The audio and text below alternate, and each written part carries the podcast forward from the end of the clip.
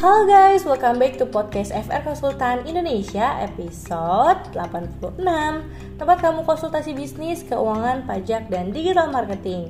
Bersama saya Mutianeta. Di episode kali ini saya akan menemani kalian nih dalam beberapa menit ke depan Yang pastinya dengan topik yang seru dan membangun Untuk kaum pebisnis dan kaum milenial.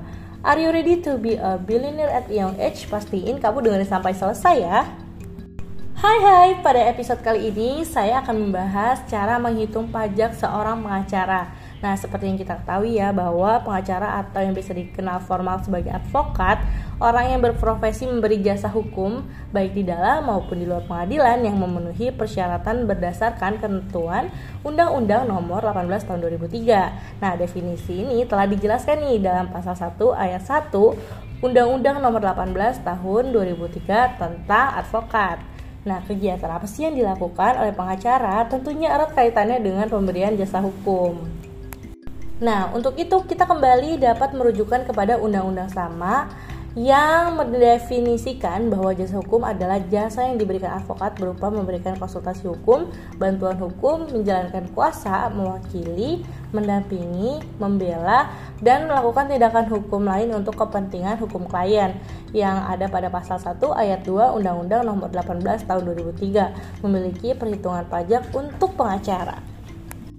Nah, kira-kira berapa ya penghasilan pengacara? Atas jasa yang dilakukan oleh pengacara, maka perhitungan pajak untuk pengacara tentunya dengan adanya imbalan yang dibayarkan oleh pihak ketiga yang menjadi kliennya. Ada beberapa referensi mengenai penghasilan yang diterima oleh pengacara atau advokat. Nah, yang pertama ada honorarium. Adalah imbalan atas jasa hukum yang diterima oleh advokat berdasarkan kesempatan dengan klien yang tercantum pada pasal 1 ayat 7 Undang-Undang Nomor 18 Tahun 2003. Nah, yang kedua ini ada advokat berhak menerima honorarium atas jasa hukum yang telah diberikan kepada kliennya pada pasal 21 ayat 1 Undang-Undang Nomor 18 Tahun 2003. Dan yang ketiga ini besar honorarium atas jasa hukum sebagaimana yang dimaksud pada ayat sebelumnya. Jadi ditetapkan secara wajar berdasarkan persetujuan kedua belah pihak. Nah, ini juga tercantum pada pasal 21 ayat 2 Undang-Undang Nomor 18 Tahun 2003.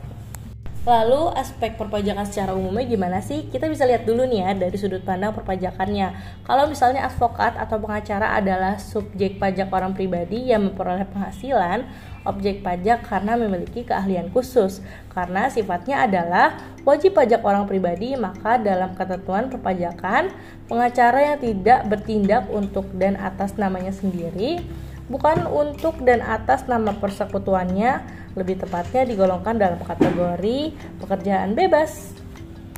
Nah, yang seperti kita ketahui juga ya bahwa pekerjaan bebas adalah pekerjaan yang dilakukan oleh orang pribadi yang mempunyai keahlian khusus sebagai usaha untuk memperoleh penghasilan yang tidak terikat oleh suatu hubungan kerja. Nah, ini juga tercantum pada pasal 1 ayat 24 Undang-Undang Nomor 28 Tahun 2007 tentang Ketentuan Umum dan Tata Cara Perpajakan. Nah, jadi teman-teman sudah tahu kan kalau misal pengacara itu bisa dibilang pekerjaan bebas, tetapi tidak menutup kemungkinan ada beberapa pengacara yang berada dalam sebuah perusahaan. Jadi gimana nih menurut teman-teman sekarang? Teman-teman sudah paham kan? Thanks banget ya buat para teman-teman pembisnis ataupun Gen Z yang sudah dengerin sampai akhir pada episode kali ini. Untuk mendapatkan lebih banyak tips dan trik tentang bisnis, keuangan, pajak, maupun digital marketing, kalian pantau terus ya podcast FR Konsultan Indonesia. Oh iya, kalian juga bisa konsultasi loh selama 20 menit pertama dengan menghubungi nomor 0813-828-991 atau mengunjungi website kami di frkonsultanindonesia.com.